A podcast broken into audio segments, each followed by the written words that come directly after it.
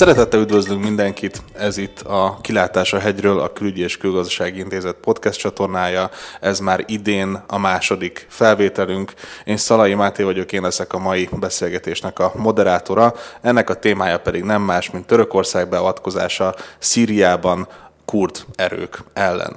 Itt van velünk három kiváló szakértő, akivel megbeszélgetjük ezt a témát. Itt van pénzváltó Nikolett, a Stratégiai és Védelmi Kutató Központ munkatársa, Wagner Péter, a Külügyi és Külgazdasági Intézet vezető kutatója, illetve a Károli Gáspár Egyetem oktatója, illetve a messzeségből bekapcsolódott hozzánk Egeresi Zoltán is, aki az SVKK-nak munkatársa, illetve a külügyi intézetnek egy külső szakértője. Lehetséges, hogy a beszélgetés technikai színvonala nem lesz tökéletes, amikor Zoli beszél, de a mondandójának szakmai színvonala ezért kápoltolni fog. Köszönöm, hogy elfogadtátok a meghívást. Egy olyan kérdéssel kezdeném, hogy azért az elmúlt időszakban a kurdoknak a reputációja, népszerűsége eléggé megnőtt a nyugati közbeszédben. Lehet-e mondani azt, hogy itt vannak egyértelműen jó fiúk, rossz fiúk, van-e jó oldal, rossz oldal ebben a konfliktusban?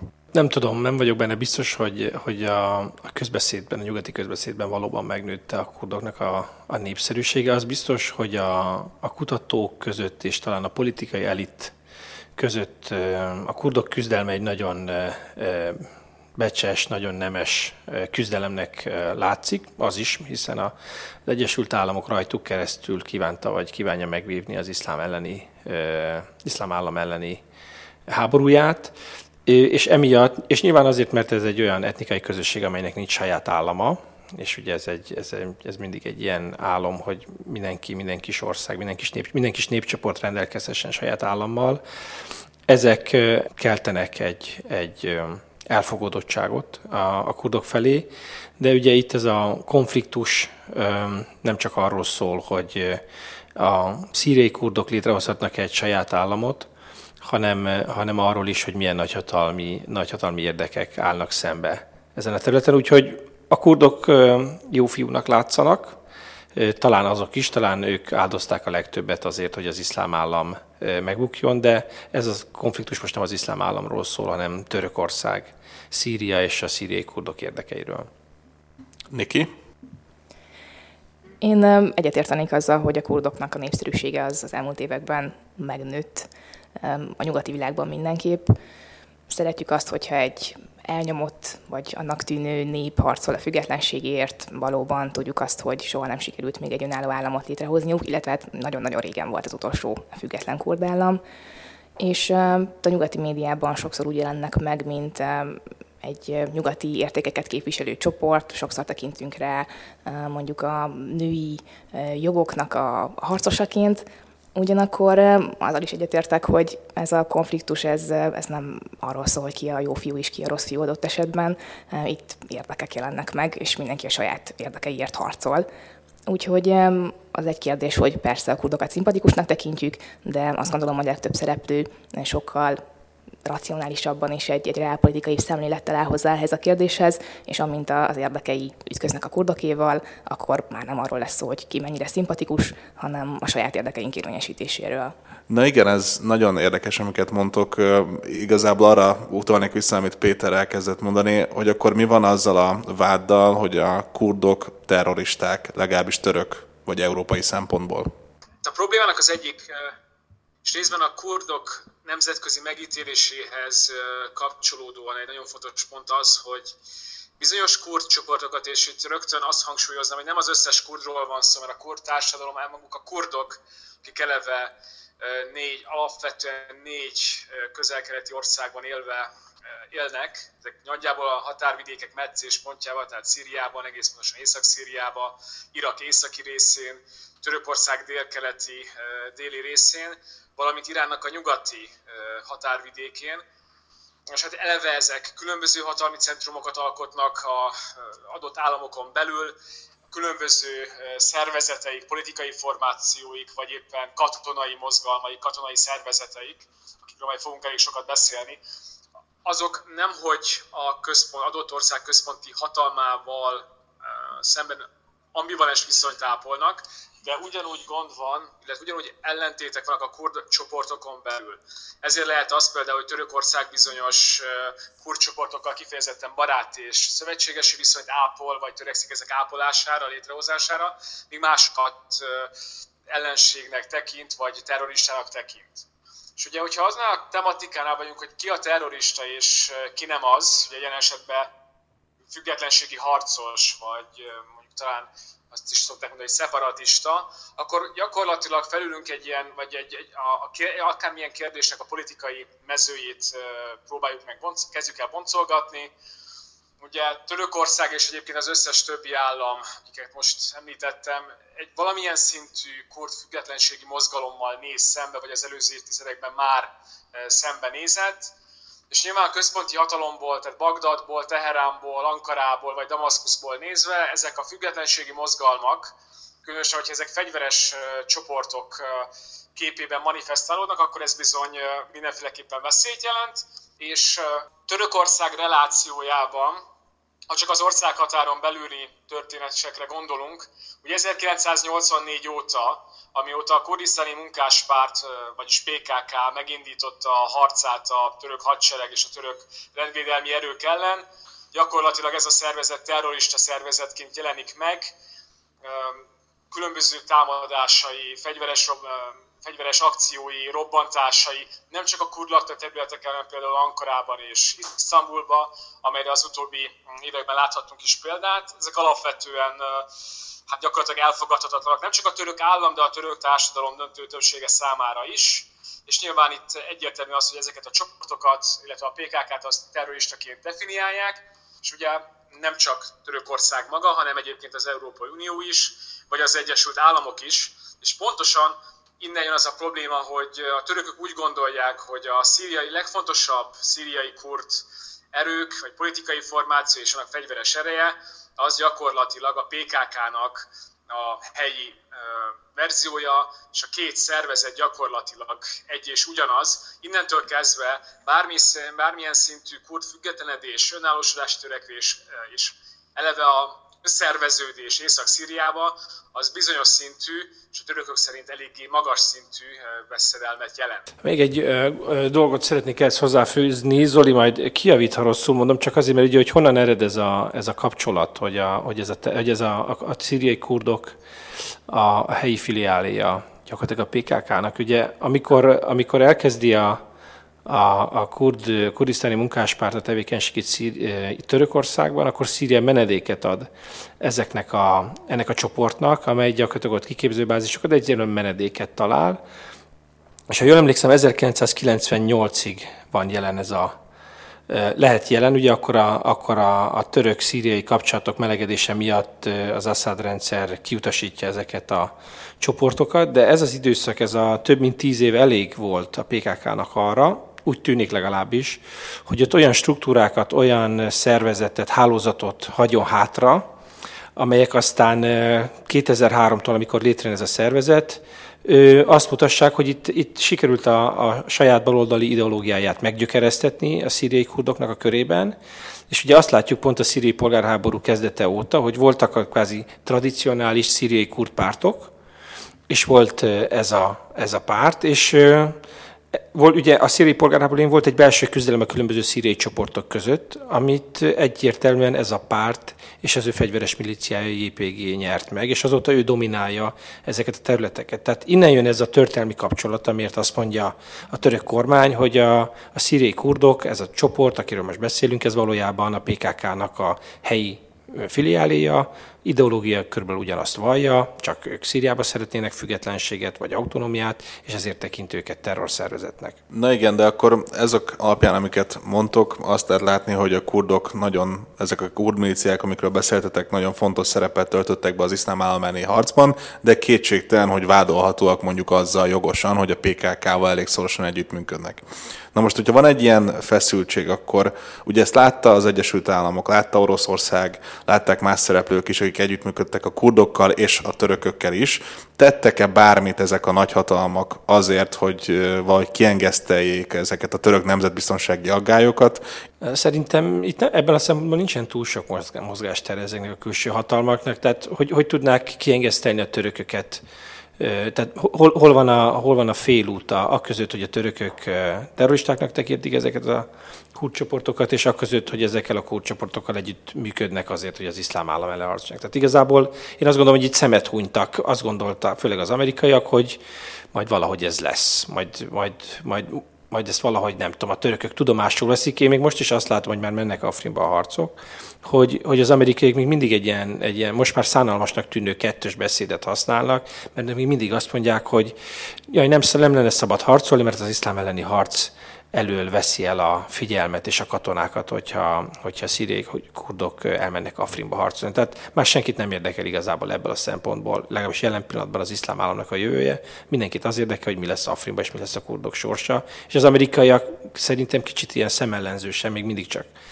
ebben a, ebben a narratívában maradtak, és ezt hajtogatják. Azt gondolom, hogy a nyugaton egyszerűen még mindig nem tudják teljesen megérteni a török biztonsági percepciókat, tehát az Egyesült Államoknak egyszerűen felfoghatatlan, hogy Törökország miért tekinti ezeket a csoportokat terroristáknak. Ugyanakkor szerintem, főleg most, mióta megint az EFRINI beavatkozás, próbálkoznak valamivel. Kérdés, hogy ennek most mennyire lesz bármilyen látható eredménye. Korábban ugye annyit tettek, hogy nem jutottak nehéz fegyvereket a kurdoknak, illetve mindig elmondták azt, hogy csak az iszlám állam elleni harchoz lehet ezeket a fegyvereket felhasználni, és valamilyen módon majd ők garanciát vállalnak arra, hogy ezeket nem fogják török területeken felhasználni. Nyilván ezt nem gondolom, hogy valóban teljesíteni tudnák. Most pedig, amit, amit lehetett hallani az elmúlt időszakban, az az, hogy felvetődött, hogy egy, egy biztonsági zónát alakítanának ki a török szírhatár mentén amerikai segítséggel, amit ugye a törökök már évek óta szerettek volna elérni.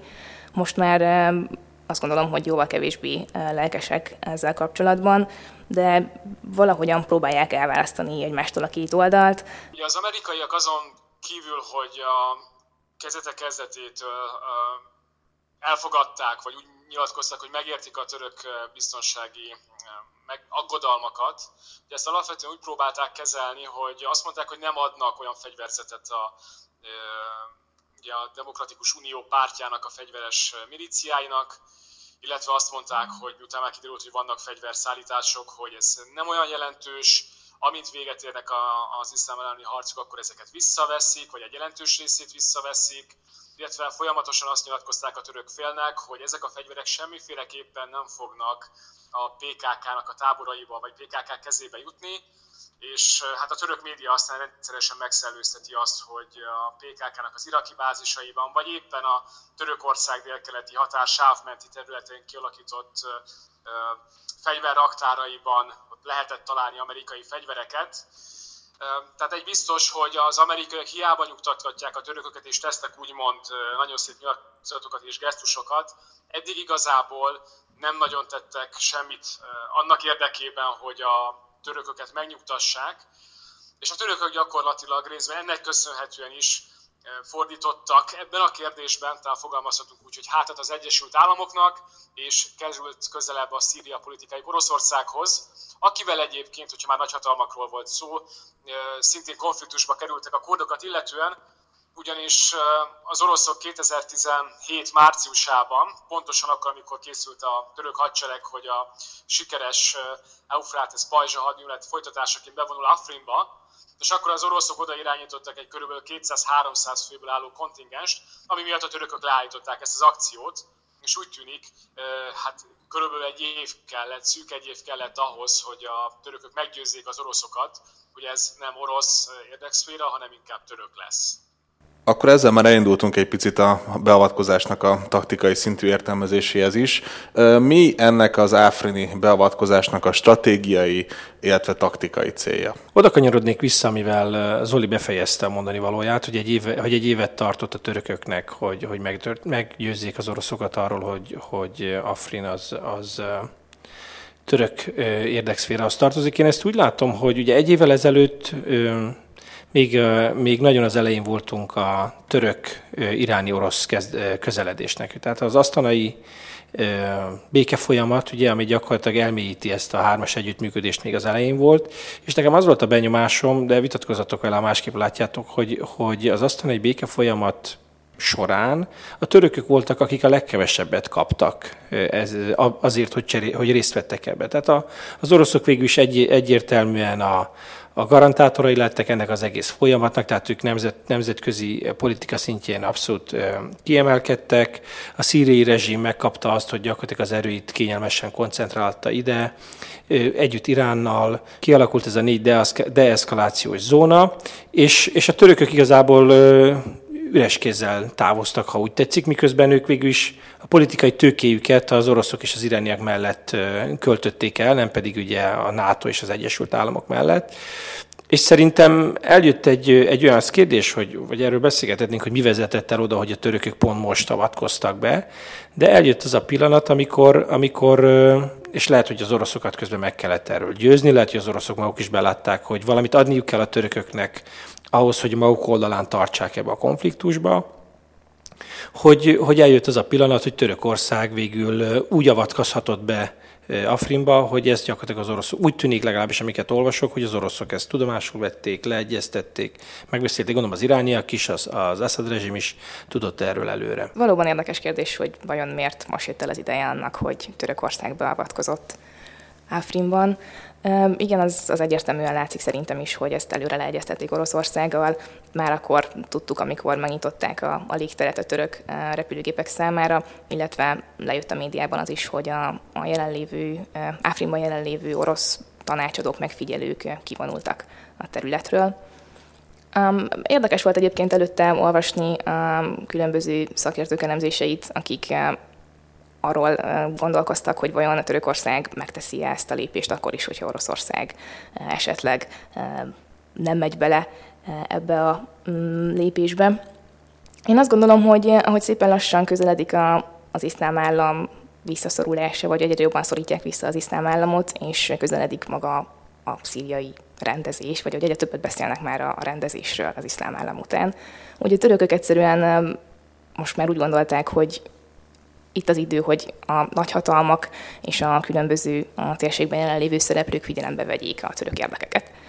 És jövő héten lesz majd 29-30-án, ha minden igaz, Szocsiban a szíriai nemzeti párbeszéd kongresszusa, azt hiszem, hogy így nevezték el az esztenai folyamat részeként megvalósuló szíriai rendezési tervet, és hogy tudjuk, hogy a, a legtöbb szereplő azt szeretné, hogy a, a kurdok képviseletében a Demokratikus Egyesülés pártja jelen legyen ezeken a találkozókon.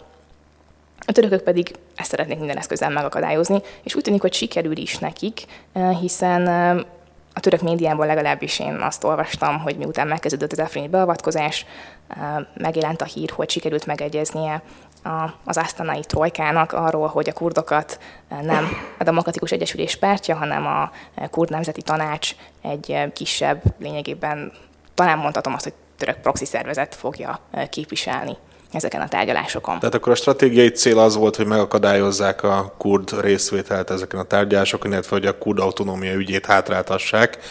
Hogyan tükröződik ez taktikai szinten, Zoli?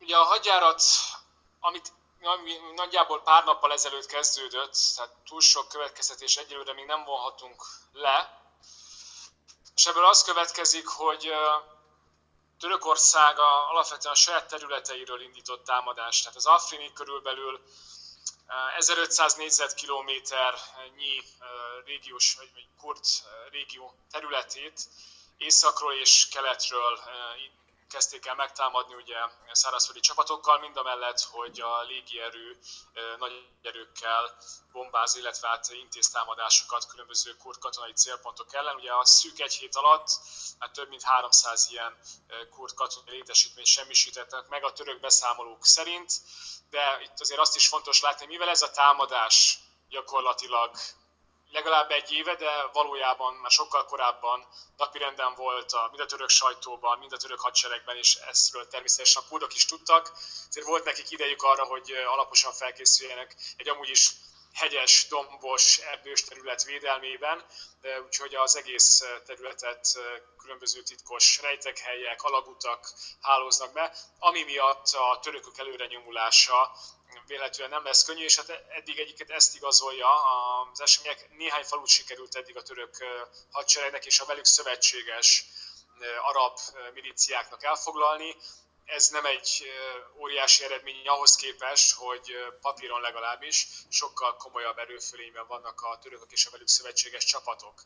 Ugye a hadjárat kezdetekor török források szerint körülbelül 6000-7000 fős török csapatmennyiséget kívántak bevetni, és ezt egészítette ki egy olyan 20-25 ezer fős arab és türkmén szövetséges csapatokból álló katona sereg. Ezzel szemben, itt megoszlanak a források, egy ilyen 6 és 10 ezer fő közé tett kurd milícia áll szemben, Arról nem is beszélve egyébként, hogy a, alapvetően a kurd többségű régiónak a lakosságának a jelentős része sem szimpatizál itt a törököknek a támadásával, tehát nem csak a kurd milícia részéről várhatnak ellenállás, hanem, hanem a, az ott lévő ö, lakosságnak a jelentős részéről. Nyilván itt nem lesz mindenki, aki a törökök ellen fog állni. Vannak ott türkmény csoportok, akik valószínűleg majd Ankara felé lesznek inkább lojálisak, ugyanúgy vannak ott arabok is de egy biztos nem várható egy gyors áttörés a törökök részéről. Arról nem is beszélve, hogy magának Afrin városának az elfoglalása sem lesz könnyű. A utóbbi egy-két évnek a eseményei, városfoglalásai, ami egyébként a török hadsereg elég tapasztalatot szerzett dél Törökországba, vagy a szomszédos Álbáb környékén, vagy Álbáb képében az iszlám állam elleni hadjárat során. Most ezek nem egy gyors lefolyású akciók, különösen akkor, hogyha a török fél megpróbálja minimalizálni az ember veszteségeit. Ez egyébként valószínűleg ebben a hadjáratban is ugyanígy fog kinézni. Úgyhogy ez nem egy villámhadjárat lesz, hanem egy akár hosszú hónapokig elhúzódó történet, ami, ami alatt a török kormánynak folyamatosan arra kell törekednie, hogy a nemzetközi közvéleményt azért ne hangolja magát, maga ellen, és alapvetően a nagyhatalmak is elfogadják ezt a kialakítandó fel komplit. És hogyha megnézzük a hadmozdulatokat, akkor amit eddig láthatunk az, az, hogy köszönhetően annak, hogy inkább északról és nyugatról indultak meg a török csapatok, illetve velük szövetséges csapatok. Itt az a cél, hogy a kurd területekről a katonákat, azokat alapvetően nekiszorítsák a, a rezsim vagy a kormányerők által ellenőrzött aleppói határszakasz felé.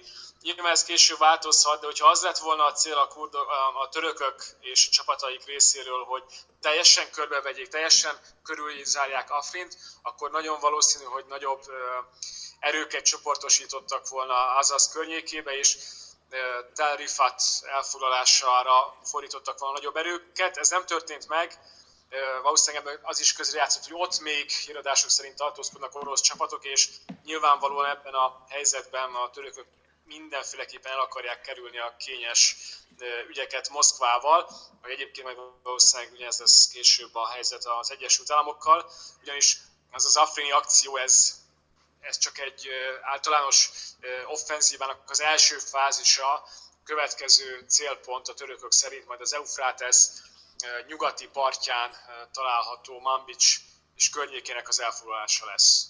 Még annyit fűznék hozzá, csak hogy kiegészítsem Zoli szavait. Tehát ugye ez egy olyan terület, Afrin, amit egy rövid határszakasztól eltekintve mindenhol törökök vesznek körül, úgyis, mint a török államhatár, úgyis, mint a Idlib tartomány, határos területek, amit a törökök elfoglaltak, plusz a Eufrates pajzsa hadművelet keretében elfoglalt török területek, tehát gyakorlatilag szinte teljesen körbe török területek vannak. Egy hely van egy ilyen zsák délkeleti irányba, amely, amely kinyúlik a, az, az Assad erők felé. És ugye az oroszok, ahogy ezt említette szintén Zoltán, de ugye az oroszok azt csinálták, amikor bejelentették múlt szombaton vagy vasárnap, hogy kivonják a megfigyelőiket, vagy a katonai rendőreiket, ők ebbe a Zoli által szintén említett Tárifát nevezetű településre vonultak vissza, és ez a település azért kulcs, mert ha a törökök tényleg ostrom alá akarnák vonni a kurdokat, akkor ezt a területet, ezt a, ez az a zsák nyúlvány, ami elmegy az Assad erők felé, csak azért megy az én hosszan, mert a hallgatók valószínűleg nem látják majd a térképet maguk előtt. Tehát akkor valóban ezt a területet foglalták volna el, és vágták volna el mindenféle menekülési útvonal lehetőségét a, a, a, a kurdoktól. Azzal, hogy az oroszok meg pont ide vonultak vissza, szerintem ez pont azt a célt szolgálja, hogy, hogy fennmaradjon a, a menekülés, a megadás, az elvonulásnak a lehetősége, hiszen az szinte a támadás utáni napoktól kezdve feljön valamilyen módon, szinte minden nap, hogy a kurdok megadják magukat és elvonulnak. Nem, bocsánat, nem megadják magukat, hanem az Assad rezsimmel szeretnének valahogy leboltolni, hogy ez biztosítsa az ő túlélésüket. Igen, én annyi pontosítást tennék hozzá, hogyha megengedett Péter, hogy az Áfrintól délre található területeket ugye Törökország nem elfoglalta, hanem a deeszkáció zóna, zónában ő felügyeli, tehát nyilván az a terület nem török megszállatlan. Ugye a törökök gyakran hangoztatják azt, hogy minden területről, ami az Eufrates folyótól nyugatra van, szeretnék, hogy a kurdok kivonuljanak. Ugye, hogyha ezt a területet megnézzük, ez, ezt nagy, három nagyobb részre tudjuk bontani. Ugye ott van Áfrin, ami ellen most e, folyik a hadművelet, van az a terület, amit a törökök már elfoglal, vagy hát a török támogatású e, arab erők elfoglaltak a 2016-17-es offenzívával, és ott van Manbij városa, még az Eufratestől nyugatra van. Két kérdésem lenne ehhez kapcsolódóan. Egyrésztről miért az Eufrates folyó egy ilyen határ? Ez csak egy lélektani határ, rábögtek a térképre, miért pont ez a, a határvonal ennek a követelésnek, illetve várhatunk-e Mambidzsal szemben hadjáratot a következő időszakban? Szerintem, szerintem azért Mambidzs, illetve az Eufrates folyó a határ, mert az Eufrates túloldalán tól kezdődnek az etnikailag relatíve tiszta kurterületek. Tehát amennyire úgy követtem az eseményeket, Jarablus és Manbij már tisztán arab területek. Tehát ott már a kurdok semmiféle jogalappal jöhetnek, nem jöhetnek föl. Tehát csak az etnikai dimenzió fontos ebben a kérdésben? Szerintem valahol határt kellett nyilván a törököknek is húzni. Legszívesebben azt szeretnék, hogyha a kurdok sehol nem lennének talán a határ túloldalán, de hogy valami legitimitást adjanak a követeléseiknek, vagy valami határt adjanak, ezért talán tűnik logikusnak ez a, ez a Eufrates folyó, mint határvonal. Én úgy látom, hogy az afrini offenzíva részben arról is szól, mind a mellett, hogy nagyon fontos az etnikai dimenzió ebben a történetben, hogy gyakorlatilag ez a különböző, illetve a három nagy kurd észak-szíriai régió közül a legkisebb, legszeparáltabb, és ebből kifolyólag a legkönnyebben elfoglalható. Tehát részben ebből a megfontolásból is úgymond ennek a területnek mennek neki a törökök, Arról nem is beszélve, hogy itt amerikai csapatok nem tartózkodtak, ugye az oroszokkal kellett a háttérben megegyezni arról, hogy ez a terület úgymond zöld utat kaphasson a, a török beavatkozást illetően. Az amerikai különböző nyilatkozatokat tettek, nyilván elítélték ezt az akciót, és valóban nem egyébként az, érdek, nem az ő érdekeiket szolgálja, de úgy tűnik, hogy ezért azért nem fognak véremenő konfliktusba keveredni Törökországgal.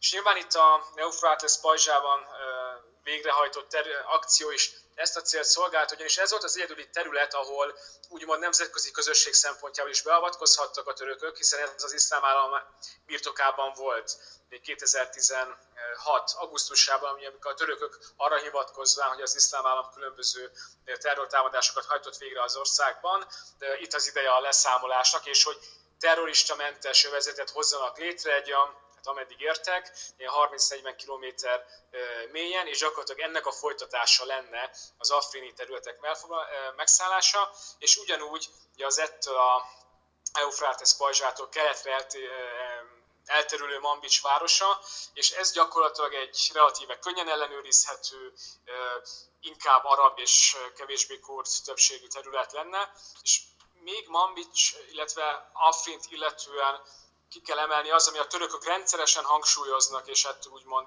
tartanak, hogy gyakorlatilag ezzel az Eufráteszentől nyugatra húzódó kurd területekkel a kurdoknak lehetőségük nyílik arra, hogy kiuthassanak a tengerre.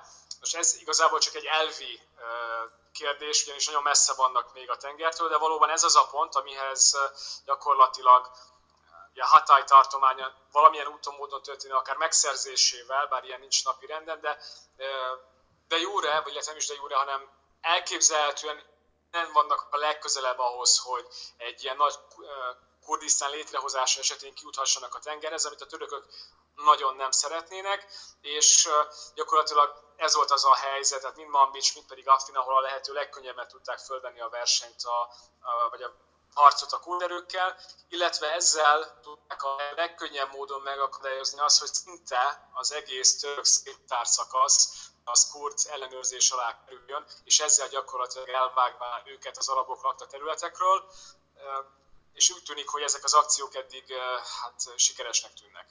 És akkor mi lesz Mambidzsal?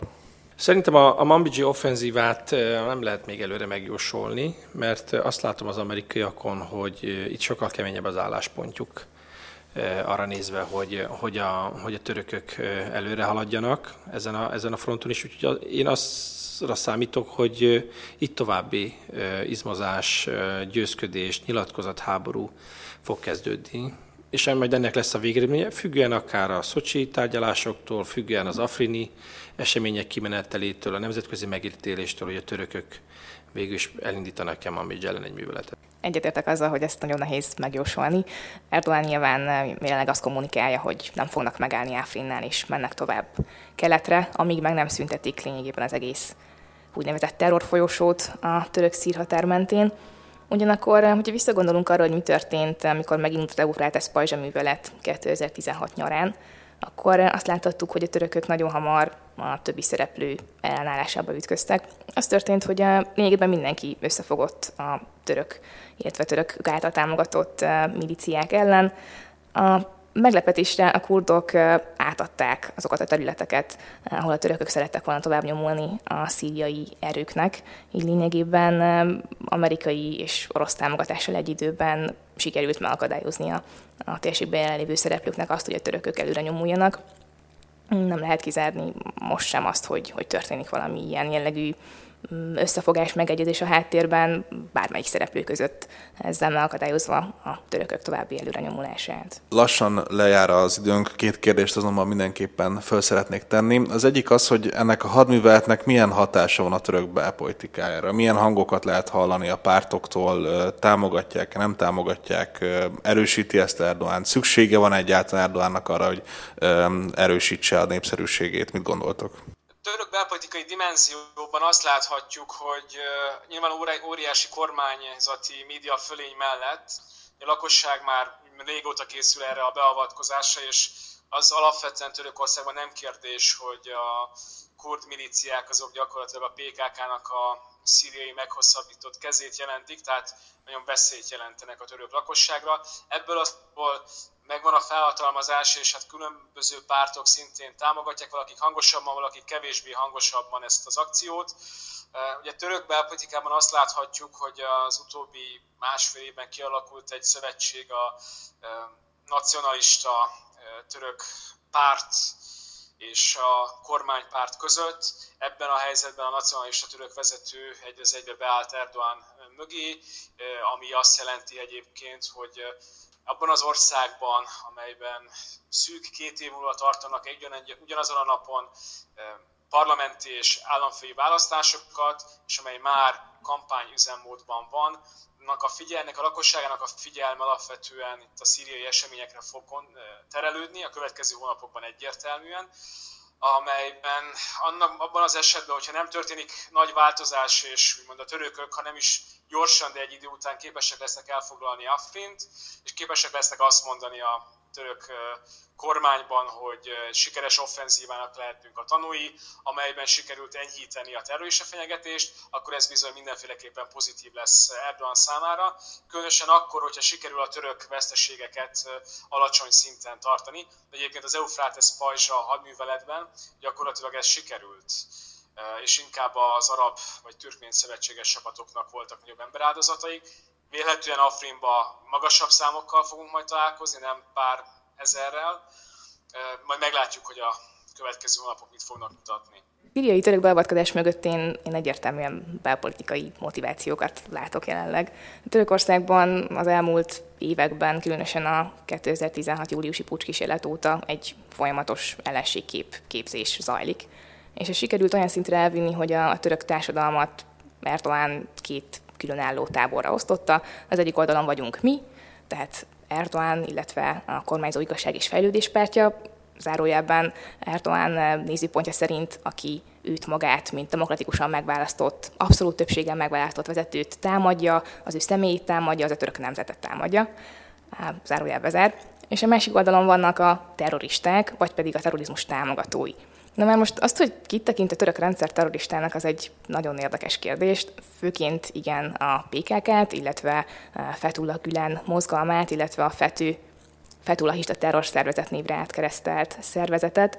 Ugyanakkor azt is láthattuk, hogy nagyon könnyen megkapta a terrorizmus támogatója bélyeget mindenki, aki felszólalta az elmúlt időszakban tapasztalható letartóztatásoknak a nagy volumen ellen. Úgyhogy én azt gondolom, hogy ez a kvázi ostromlott erőd retorika, ez egy nagyon-nagyon fontos elem és eszköz abban, hogy a jelenlegi török politikai rendszer az, az egyben maradjon és hatalma maradjon. Úgyhogy az, hogy Szíria kapcsán is el lehet mondani, hogy Törökország a terrorizmus ellen harcol, a terrorfolyósót szeretné megszüntetni, egyébként pedig jogos önvédelemre hivatkoznak még, tehát konkrétan az ENSZ alapokmány 51. cikkére a beavatkozás kapcsán az Erdogan támogatását, támogatottságát azt, azt mindenképpen növeli, és legitimálja valamilyen módon az erős vezető jelenlétét, hiszen szükség van valakire, aki meg tud minket védeni a rengeteg külső és belső ellenséggel szemben. Az valóban egy nagy kérdés, hogy az esetleges veszteségek azok, azok mennyire vethetik vissza ezt a támogatást a török lakosság körében. Um, nyilván igyekeznek alacsony szinten tartani a veszteségek szintjét, ugyanakkor pont emiatt a retorika miatt, hogy a török kormány önvédelemre hivatkozik, um, a török nemzet megvédésére, a terrorizmus elleni harcra, azt gondolom, hogy talán kevésbé érzékeny már csak emiatt is a, a török lakosság, hiszen úgy érzékelik, hogy ez nem egy, nem agresszió, hanem, hanem tényleg a saját országunkat védjük.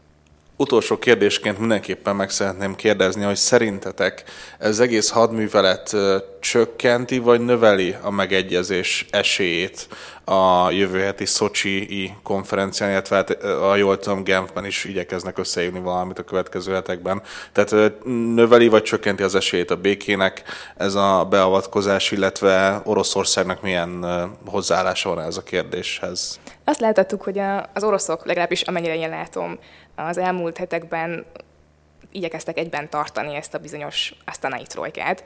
Több esemény is volt, ami, ami okot adott volna arra, hogy komoly feszültség lépjen fel Törökország, Irán és Oroszország között. Ugye volt ez a bizonyos támadás az orosz légibális ellen, aminek nem tudjuk, hogy kik voltak az elkövetői, de Putyin elnök sietett leszögezni azt, hogy nem Törökország ellen mögött, és provokációról van szó, össze szeretnék ugrasztani a három országot, Törökországot és Oroszországot legalábbis mindenképp. Úgyhogy én azt látom, hogy, hogy az oroszok számára mindenképpen fontos az, hogy maga a folyamat az, az menjen, és valamilyen eredményt tudjanak felmutatni, tekintve azt is, hogy, hogy Oroszországban is közeledik az elnökválasztás márciusban. Ugye, ahogy már említettem korábban is, a törőköknek nem kis munka volt az, hogy elérjék, hogy az orosz csapatok kivonuljanak idézőjelesen a Afrini offenzíva csapás irányából és ugye az egyik nagyon fontos kérdés az, hogy mit kaptak ezért az oroszok. Nyilvánvalóan az oroszok, akik egyébként már régóta, és ez nem újdonság. Gyakorlatilag, kvázi a szíriai konfliktus kezdete óta igyekeztek a kurdokkal valamilyen szinten kooperálni, ugye különösen a Demokratikus Unió pártjának a vezetőjét többször fogadták Moszkvába, külügyminiszter helyettesi szinten, illetve gyakorlatilag ők voltak a csapatbevonulásra azok, akik megvédték Afrint szűk egy évvel ezelőtt. Így most azt láthatjuk, hogy törökök hátat fordítottak ennek a hosszú építkezésnek, és idézőesen, de feláldozzák ezt a szíriai kurd. Több szereplő, illetve több elemző úgy látja, hogy ez csak azért történhetett, bár természetesen még elmondhatjuk, hogy várjuk ki az egész történet végét, hogy Idlib tartományban, amely gyakorlatilag ugye, török deeszkalációs zónaként egyfajta török érdekszférát jelent, és onnan gyakorlatilag a törökök leveszik a kezüket a különböző velük szövetséges fegyveres csoportoktól, és ezáltal megkönnyítik az oroszok által támogatott kormányerőknek az előre jutását. Egyébként miközben itt arról beszélünk, hogy Afrinban zajlik az offenzíva, továbbra is halad előre a kormányerőknek a támadás területfoglalása Idlib déli részén, tehát a Afrintól messzebb elterülő, vagy fekvő területein, és sokan itt párhuzamot látnak abban, hogy amikor a Eufrates pajzsát megindították a törökök, és hát gyakorlatilag elfoglalták a jelenleg is ellenőrzésük alatt tartott területeket, akkor gyakorlatilag az aleppói ostrom is is könnyebbé vált az oroszok és a kormányerők számára, és a török vezetőknek azon nyilatkozata, hogy Aleppót meg kell védeni, humanitárius és egyéb okoknál fogva, azok is alább. És hogyha azt nézzük, hogy Szocsi vagy egyébként Genfi, vagy bármilyen más, ugye azt mondani, folyamat kacsony, bármilyen más nemzetközi fórumra a törökök mindez ideig alapvetően nagyon sikeresen tudták meggátolni azt, hogy a Demokratikus Unió pártjának a képviselői, tehát ennek az észak-szíriai kurd a vezetői, vagy képviselői részt vehessenek. Ugye vagy az oroszokra tudtak sikeresen nyomást gyakorolni, vagy az amerikaiakra, hogy erre ne kerüljön sor. Tehát gyakorlatilag eddig, noha rendkívül fontos aktor, ugye az országnak kb. 25%-át a kurdokhoz köthető fegyveres erők vagy miliciák ellenőrzik. Ők maguk még nem nagyon jutottak el a nemzetközi elismerés felé, vagy legalábbis afelé, hogy komolyan számoljanak velük, tudjanak velük számolni a tárgyalóasztalnál. Tehát ebből a szempontból ez az Aféni akció túl sok túl nagy változást nem fog hozni, de nyilvánvalóan nem fogja megkönnyíteni, a, vagy előbbre vinni a, a békeügyét. Nagyon örülök, hogy mondtad a szíriai kormányerőket, mert erre is jó, hogyha felhívjuk a figyelmet, hogy párhuzamosan zajlanak hadműveletek, amiben például olyan vádak is elhangzanak, hogy a napokban lehet, hogy a szíriai kormányerők használtak vegyi fegyvereket ismét kelt Gutában. Nyilván ez nem a beszélgetésnek a témája, de érdekes szempont. Péter, végszó. Végszóként csak a Zoltán által, Zoltán által mondottakat szeretném kihangsúlyozni, hogy esetlegesen itt tényleg lehet egy olyan stratégiai megegyezés Oroszország, Assad kormány, Irán és Törökország között, hogy Törökország azért, hogy elfoglalhatta ezt az afrini régiót, felhagyja azzal az ellenkezésével, amely Idlibnek, tehát ennek a utolsó nagy egybefüggő felkelők által kezén maradt, felkelők kezén maradt területeknek a felszámolását jelenteni, tehát ezzel gyakorlatilag az Assad rezsim szabad kezet kap ahhoz, hogy, hogy ezt a területet idővel felmorzsolja. Ez egyben ugye az egész szíriai polgárháborúnak a kurdok mellett a legnagyobb kérdőjele volt, hogy ezzel az egybefüggő területtel mi fog történni, és így elképzelhető az, hogy gyakorlatilag a két oldal megkapja, amit szeretne. A, a Szocsi, megállapod, a Szocsi béketárgyalásokra visszatérve pedig azt hangsúlyoznám, hogy a kurdok eddig se voltak részei ennek a megállapodásnak. Most úgy tűnik, hogy továbbra is lekerül a napirendről, hogy ők ennek a részei lehessenek, ezért így aztán a kérdésedre válaszolva most közvetlenül nem fog igazából az afrini offenzíva semmilyen módon hozzájárulni ahhoz, hogy ez a megállapodás, ez a tárgyalás hatékony lesz-e vagy sem. Sőt, a szavaidból az következik, hogy lehet, hogy még pozitív hatása is fog járulni a békéhez, hogyha a felek ki tudnak egyezni egy pusztán realista szempontból. Köszönöm szépen, hogy itt voltatok és megosztottátok ezeket a gondolatokat. Köszönöm Pénzváltó Nikoletnek, Wagner Péternek, illetve Egeresi Zoltánnak különösen, hogy a szabadságát megszakítva jelentkezett be ide Budapestre. Köszönjük a figyelmet, hallgassak minket legközelebb is.